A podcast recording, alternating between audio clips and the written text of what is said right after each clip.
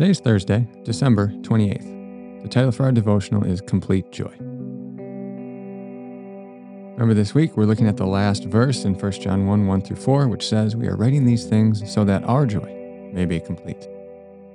John closes his opening section to this letter's introduction, by saying that his reason for writing is so that our joy may be complete. The term for complete can carry a few different connotations. First, it can refer literally to filling something up, that is, like fill a water bottle. It can refer to the completion of a time period, like the end of an era. It can refer to finishing something that has already begun, like completing a task. It can also mean to bring something to its designated end, that is, fulfillment. Here it most likely means combo of three and four. Their joy has already begun in their collective faith in the gospel. By remaining in the truth that John is writing in this letter, their collective joy will be brought to completeness. The participle may be complete is also passive, which implies again a divine passive, that their joy is given by God as a result of their salvation and the gift of the Spirit. Joy is a fruit of the Spirit, remember in Galatians 2:22. If they remain in their faith in the gospel together, God will bring their joy to completion, is what he's saying. Joy is a big theme in John's writing. John ends his second letter in a very similar way that he begins his first here in 2 John 12 it's only one chapter. We read, Though I have many things to write to you, I don't want to do so with paper and ink. Instead, I hope to be with you and talk face to face so that our joy may be complete. In his gospel, he notes Jesus saying something similar in the farewell discourse, John 15 11. says, I have spoken these things to you so that my joy may be in you and your joy may be complete. Again, that's John's gospel, Jesus saying that in the farewell discourse. These passages are most likely pulling from Psalm 16:11, which says, "You make known to me the path of life. In your presence there is fullness of joy. At your right hand are pleasures forevermore." Through faith in the gospel, we are brought into fellowship with God, where we can experience His presence. In His presence, then, our joy is complete. However, remember, He says, our joy. Uh, this joy is meant to be shared collectively, so it's not just me as an individual sharing in this joy, it is all of God's people collectively. His audience will experience the joy that John has experienced when they remain in the gospel by holding true to the teaching of the apostles. Remaining in fellowship with God, basking in the presence of God, brings the fullness of joy. For John, seeing believers remaining in fellowship with God in the believing community completes his joy, he says. He has interwoven his mission in life with God's mission that seeing others stay in fellowship with God just adds so much to his joy and fulfills it.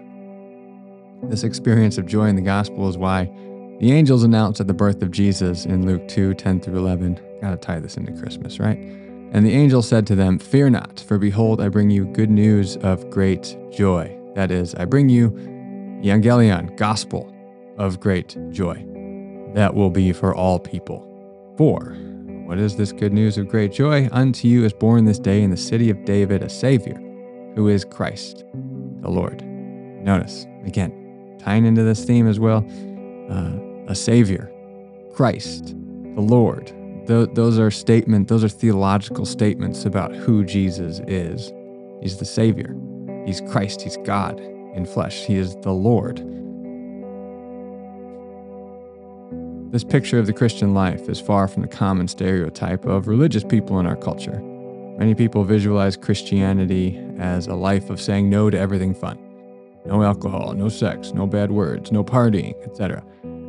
It's not only what Christians say no to that appears joyless, it's what Christians have to do that also appears joyless. We have to go to church, we have to pray, we have to serve, we have to read the Bible.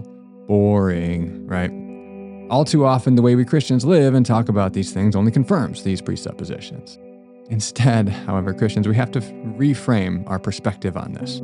We ought to demonstrate that fullness of joy is found in the pursuit of the presence of God we live a holy lifestyle because, because God knows the path to the fullness of life, and He's revealed that to us in Jesus. It's the best way to live.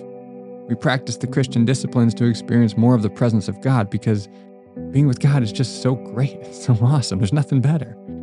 It seems backwards, but the result of this kind of life is complete joy in the presence of God, which we can experience now in part in the new creation in full.